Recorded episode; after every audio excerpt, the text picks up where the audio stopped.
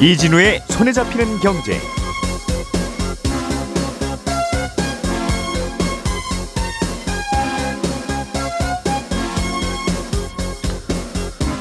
안녕하십니까 이진우입니다.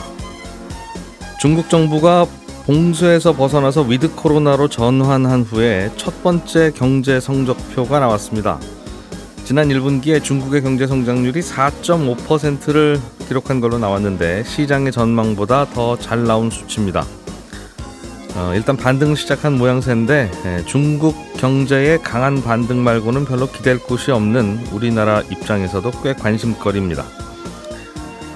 미국 정부가 우리나라에서 미국으로 수출되는 철강 품목에 에, 상계 관세를 물릴 거라는 보도를 보도가 나왔습니다. 우리나라의 값싼 산업용 전기 요금이 철강 업계에는 사실상 보조금 역할을 하고 있다는 게 이유입니다. 정부가 휘발유 경유에 붙는 세금 유류세의 인하 기간을 연장하기로 했습니다. 조금 전에 말씀드린 뉴스들은 오늘 자세하게 정리하고 또 분석해 보겠습니다. 4월 19일 수요일 손에 잡히는 경제 바로 시작합니다. 우리가 알던 사실 그 너머를 날카롭게 들여다봅니다. 평일 아침 7시 5분 김종배의 시선 집중.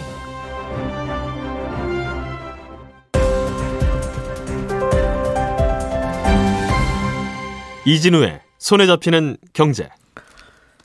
예, 예, 퍽퍽한 경제 뉴스들을 부드럽게 갈아서 어, 꽤 적당한 식감으로 만들어보는 시간. 오늘은 손에 잡히는 경제 박세훈 작가, MBC의 양효걸 기자, 서울경제신문의 서은영 기자 총 출동하셨습니다. 어서 오세요. 안녕하세요. 예, 양효걸 기자님. 네. 중국의 1분기 경제 성장률이 나왔는데 네. 중국보다는 다른 나라에서 더 관심이 많았던 모양입니다. 네, 맞습니다. 중국이 코로나 봉쇄 끝나고 첫 성적표가 나온 거죠. 그래서 올해 1분기 성장률이 1년 전 같은 기간보다 4.5%를 기록했습니다. 음. 아, 시장 기대치가 한 4% 정도였으니까 기대치 이상으로 잘 나온 성적표라고 할 수 있고요. 이 중국이 4%대 성장률을 이제 회복한 게 지난해 1분기 이후 거의 1년 만입니다. 지난해 1분기가 좀 괜찮았었나 봐요, 그래도. 네. 음. 이 지난해가 좀 전체적으로 보면 좀 안 좋았는데 음. 2021년 1분기에 사실 기저효과 등으로 인해서 깜짝 한 18.3% 성장률을 보였었거든요. 음. 근데 그 이후로 계속 내리막길을 보이다가 결국은 이제 중국이 내세웠던 지난해 연간 경제 성장률 목표치 5.5%에 훨씬 못 미치는 이 3%를 기록하면서 주변에 좀 충격을 주기도 했었죠. 작년에 중국이 그랬다는 거죠? 네. 음. 그런데 이번에 4.5%로 성장률을 좀 회복하면서 음. 어, 뚜렷한 회복세를 보였다고 볼 수 있겠습니다. 네. 4% 성장하고 나서 괜찮다고 박수 받는 거 보면 중국 경제도 참 많이 늙었어요, 이제 그죠? 예. 음. 어, 대부분 뭐 6에서 7% 계속 성장을 해왔었는데 음. 어, 이번에 1분기에 그래도 좀 반전을 한 게 바로 이제 소비 때문입니다. 그래서 중국 소비 시장 뭐 저력이야 뭐 다 아시겠지만 이번에 중국 소매 판매가 1년 전보다 한 6% 가까이 늘었거든요. 예. 그래서 3월에는 뭐 10% 넘게 늘어서 두 자릿수를 기록했고 이 봉쇄 때문에 좀 갇혀 지내던 중국 사람들이 뭐 외식하고 쇼핑하고 여행하면서 음. 소비를 적극적으로 늘렸다는 분석입니다. 예. 한마디로 뭐 소비 주도 성장이었다 이렇게 평가를 하는데 음. 이 소비는 전체 경제에서 차지하는 비중도 크고요. 중국 사람들이 지갑을 열면서 어, 중국 정부가 올해 제시한 목표 성장치, 그러니까 5% 달성하기 한결 쉬워졌다 이런 전망들이 나오고요. 예. 이 밤사이 미국 대형은행인 JP 모건도 2023년 중국 경제 성장률을 기존 6%에서 6.4%로 올려잡기도 했습니다. 예상보다 좋을 것 같다 이거죠? 네, 음. 중국 정부는 스스로는 한 5% 정도 할 것 같다고 네, 이것도 쉽지는 않을 것 같은데요? 라는 뉘앙스인 것 같던데 네, 생각보다는 좋을 수도 있겠다. 네. 어. 우리가 이렇게 손에 땀을 쥐고 보고 있는 게 우리나라 경제에 미치는 영향도 크고 맞습니다. 주변에 우리나라 경제를 둘러싼 주변의 다른 것들은 올해 기대할 게 별로 없어서 네, 음, 그래서 더욱 그런 것 같기는 한데 네. 아직까지 우리 피부에 뭐 중국인 관광객들이 와 몰려온다 이런 느낌도 안 들고 뭐 수출도. 좀 잘 되는 것 같지도 않고 네. 아직은 좀 그렇습니다. 이 아직 효과가 좀 안 나타나고 있는데 일단 그걸 좀 분석을 해보면 중국의 큰 내수 시장이 깨어나고 있는 건 맞습니다. 근데 이 전체 산업 생산으로 보면 우리한테 유리한 부분은 그대로다 이렇게 볼 수 있고 1분기 중국의 산업 생산이 같은 기간 3% 정도 늘었는데 이게 또 시장 기대치에는 한참 못 미치는 수준입니다. 음. 그러니까 어, 외식하고 뭐 쇼핑하고 이런 건 많이 늘었지만 산업은 아직은 어, 본격적으로 깨어나지 않고 있다라는 거고 산업이 깨어나야 되는데 우리 입장에서 네. 보면 음. 이 중국의 3월 수치 중에 반도체는 오히려 3% 감소를 했습니다. 그러니까 음. 이 중국의 IT 제품을 주로 수출하던 우리나라는 큰 효과를 보지 못하고 있는 거고요. 이게 어떻게 보면 음식이나 숙박업은 수입에 의존한 정도가 굉장히 낮습니다. 예. 근데 어, 우리가 대중국 수출 늘리려면 중국 시장에서 휴대폰이나 자동차가 많이 팔리 팔려야 되는데 음. 이런 내구재 소비는 늘리지 않는 거고요. 또 잘 안 팔리니까 재고가 지금 쌓여가고 있는데 지난해 하반기 말부터 IT나 기계, 석유화학 산업의 재고가 계속해서 늘고 있습니다. 그러니까 음. 창고에 쌓여 있는 것부터 팔아야 새 제품이나 중간재를 수입해서 만들 텐데 지금은 아직 그럴 여유가 없는 거죠. 그래서 음.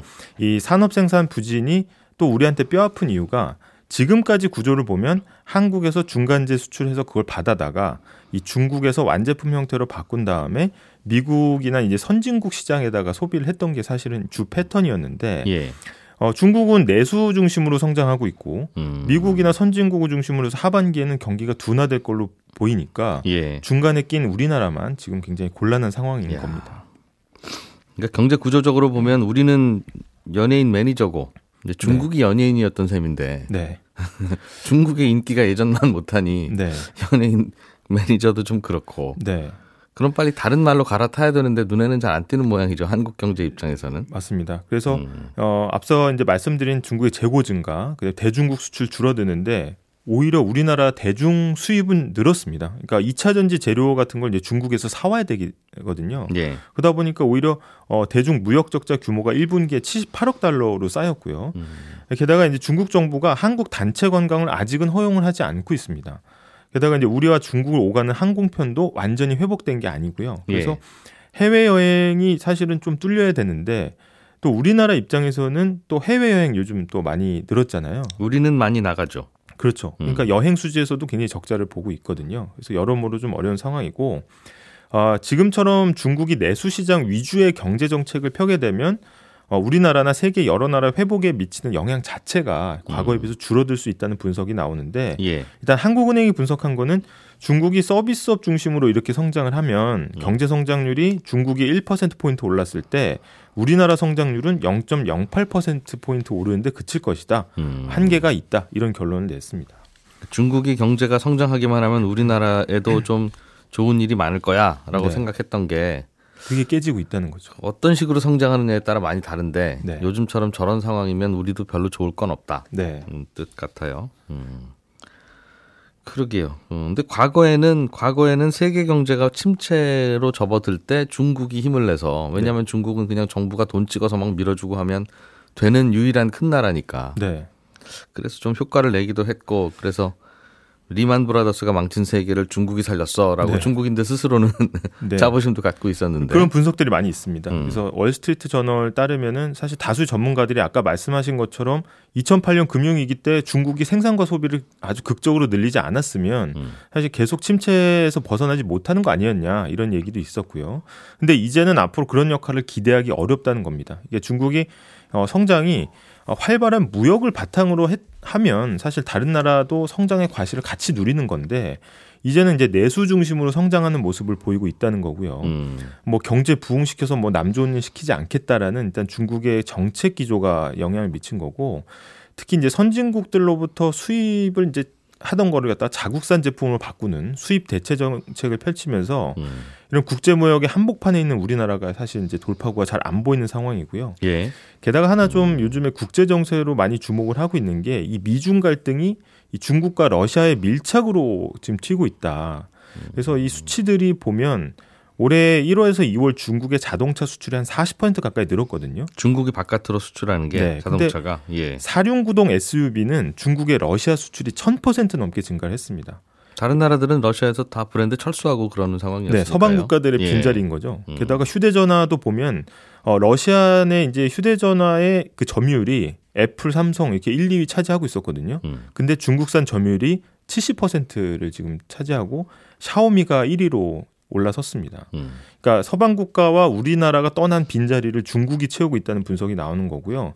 게다가 아까 수입 대체 전략 관련해서 이 중국이 지금 전쟁 상황에서 러시아 석유를 굉장히 싸게 사고 있거든요. 음. 그러면 이제 비용 구조 개선을 하면서 적극적으로 수입 대체 전략을 쓰면은 앞으로 우리나라 설 자리가 더 좁아지는 거고 음. 여기에 대한 좀 대책이 필요한 상황입니다. 중국 입장에서도 기껏 뭐 무역해서 흑자 내고 수출 많이 해서 돈 벌어봐야 그 돈 쌓아서 미국 국채 사야 되고 네. 그럼 걸핏하면 미국이 그 국채 그냥 동결시켜 버린다 뭐 이러면 아무것도 아닌 게 되니까 네. 그런 고민도 하겠죠. 네. 그 중국을 매니지먼트해서 먹고 살아야 되는 우리나라는 갑자기 열심히 그 노래하던 가수가 저 공부나 좀 해보겠습니다. 이제 이렇게 나서는 거니까 네. 하기는 해야 할 공부일 것 같기는 한데 빨리 또 우리는 좀 난감하죠. 찾거나, 네. 음, 그럴게요. 서은영 기자님, 네. 우리나라 산업용 전기 이게 다른 나라에 비해 좀 싸다는 소문이 있긴 있었어요. 네. 음, 그리고 그거는 뭐 그냥 그, 그렇긴 그래. 그리고 우리나라처럼 음. 안정적인 전기가 돌아가는 공업국도 많지는 않아. 이제 음. 하는 게 음, 업계 어, 분석이었는데 미국 정부가 이걸 빌미로 이게 사실상 한국 정부가 공장들한테 보조금 주는 거다. 네. 이런 식으로 해서 경쟁력 만들어서 좀 미국에 수출하면 되겠느냐 음. 이런 얘기를 하는가 봐요. 네, 그렇습니다. 어, 우리나라의 산업통상자원부에 해당하는 미국 상무부가 지난 2월 말에 이 현대제철 후판에 0.5%의 산계 관세를 물려야 한다 이런 내용의 예비 판정 결과를 발표한 게 뒤늦게 알려진 건데요. 예. 이 상계 관세란 말이 좀 어려운데 A 나라가 B 나라에서 이제 철강 제품을 수입을 합니다. 그런데 B 나라 기업들이 이 직간접적으로 정부 보조금을 많이 받는 거예요. 그러면 당연히 이제 원가가 내려가니까 가격 경쟁력이 높아지겠죠. 예. 그럼 A 나라 정부는 이 자국 산업을 보호하는 차원에서 일종의 보복 조치로 이 비나라 기업한테 상계 관세라는 걸 부과할 수가 있습니다. 그러니까 예. 반덤핑 관 세라고도 하는데요.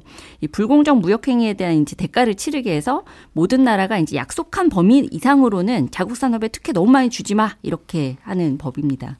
어, 그럼 우리나라 정부가 현대제철에 무슨 과도한 특혜를 그렇게 줬냐? 음. 이 선진국들에 비해서 평균 20%가량 저렴한 이 산업용 전기 요금이 보조금 혜택과 다를 바 없다. 이렇게 본 건데요. 예.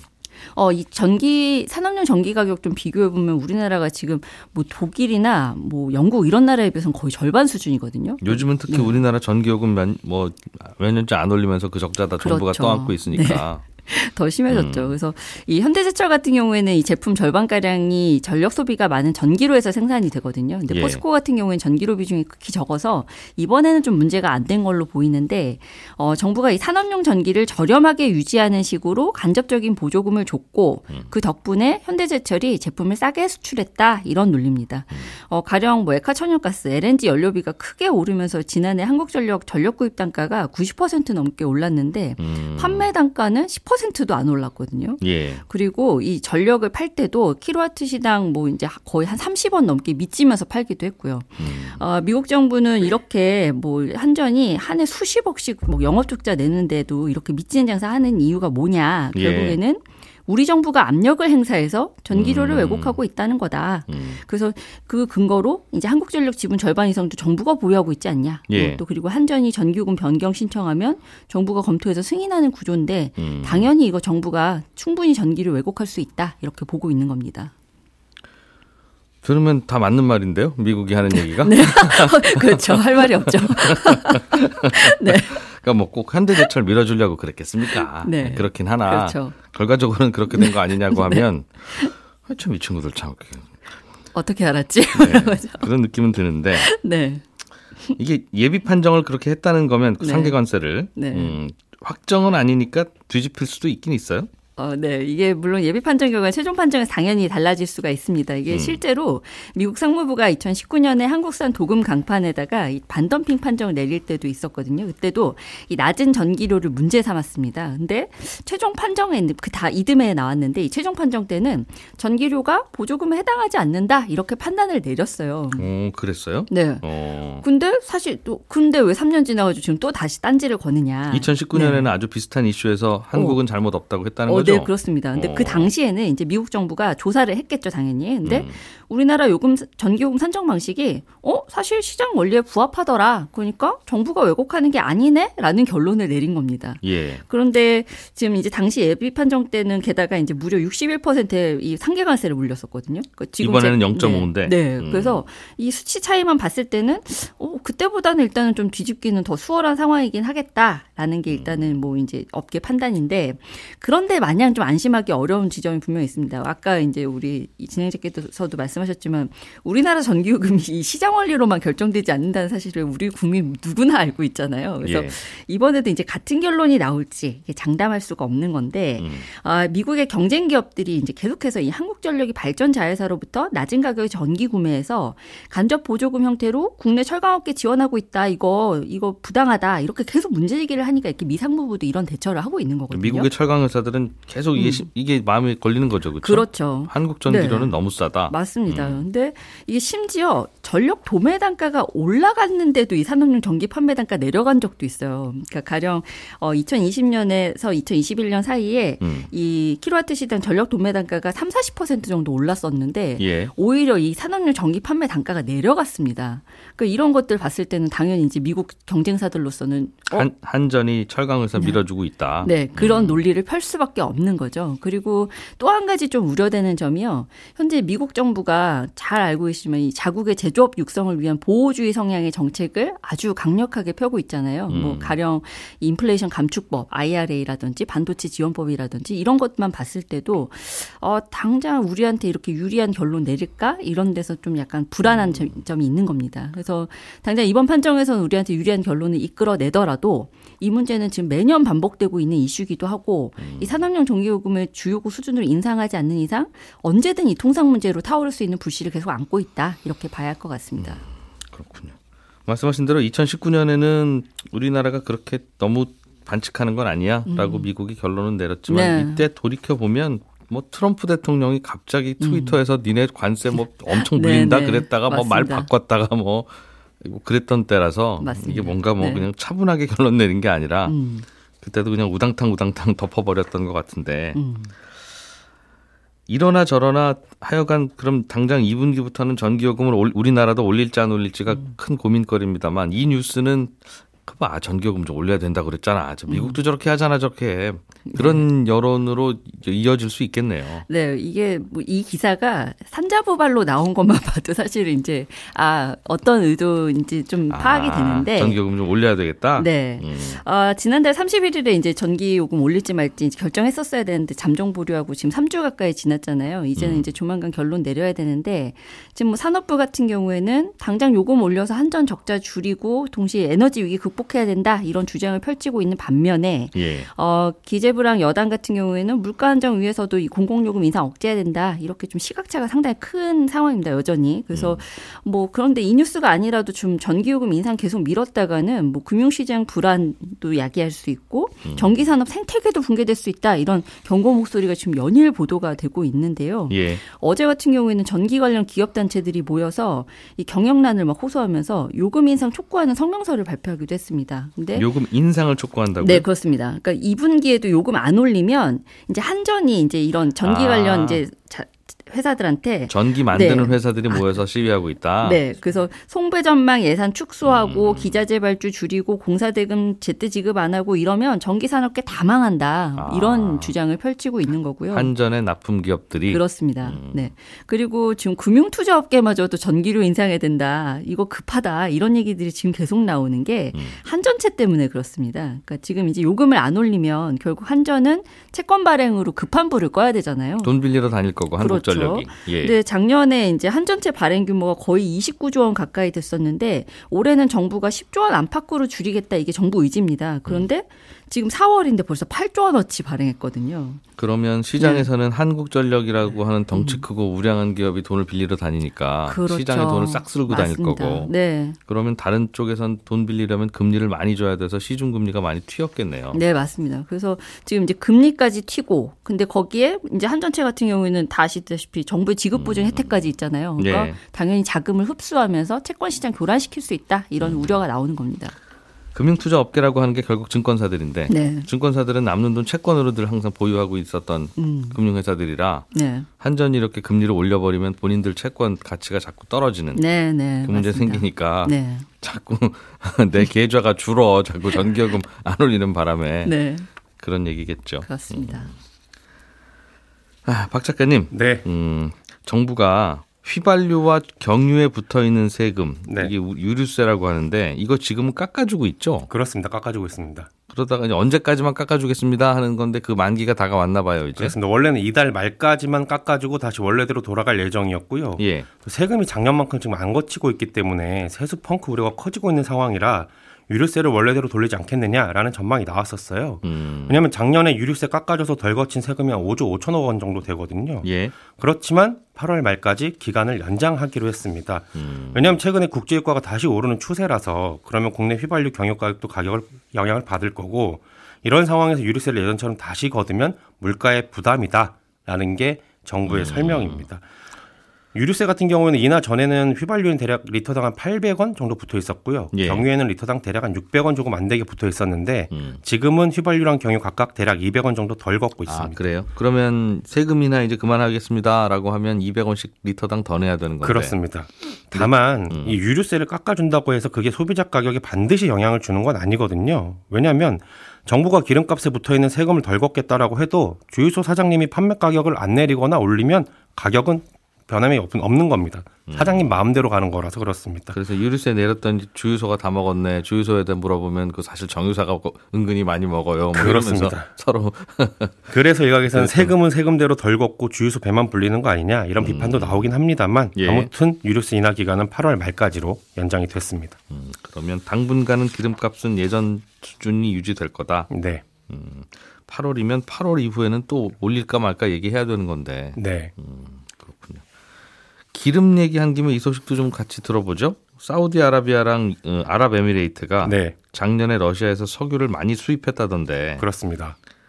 사우디아라비아와 유, UAE는 자기 나라에서 석유가 펑펑 나는 나라 아닙니까? 그렇습니다. 그런데 러시아에서 석유를 많이 수입했어요? 네.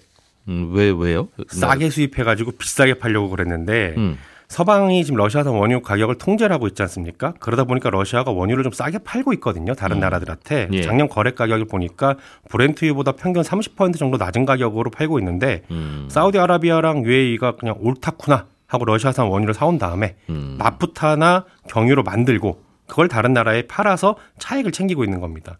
특히 이두 나라가 러시아산 원유로 만든 경유를 많이 판 게 프랑스랑 이탈리아였는데 예. 프랑스는 서방이 러시아 제재를 하기 전에는 러시아에서 경유를 대부분 수입했었거든요. 그런데 이제 러시아 나쁜 녀석이니까 저 친구에서 나온 석유 안 사라고 네. 했을 텐데 그런데 이제 사우디아라비아를 거쳐서 러시아산 원유가 똑같이 판매되고 있는 거죠. 얼마나 수출이 됐는지 보니까 작년에 UAE로 수출한 석유량이 그러니까 러시아 원유량이 네. 2년 전보다 3배 이상 늘었고요.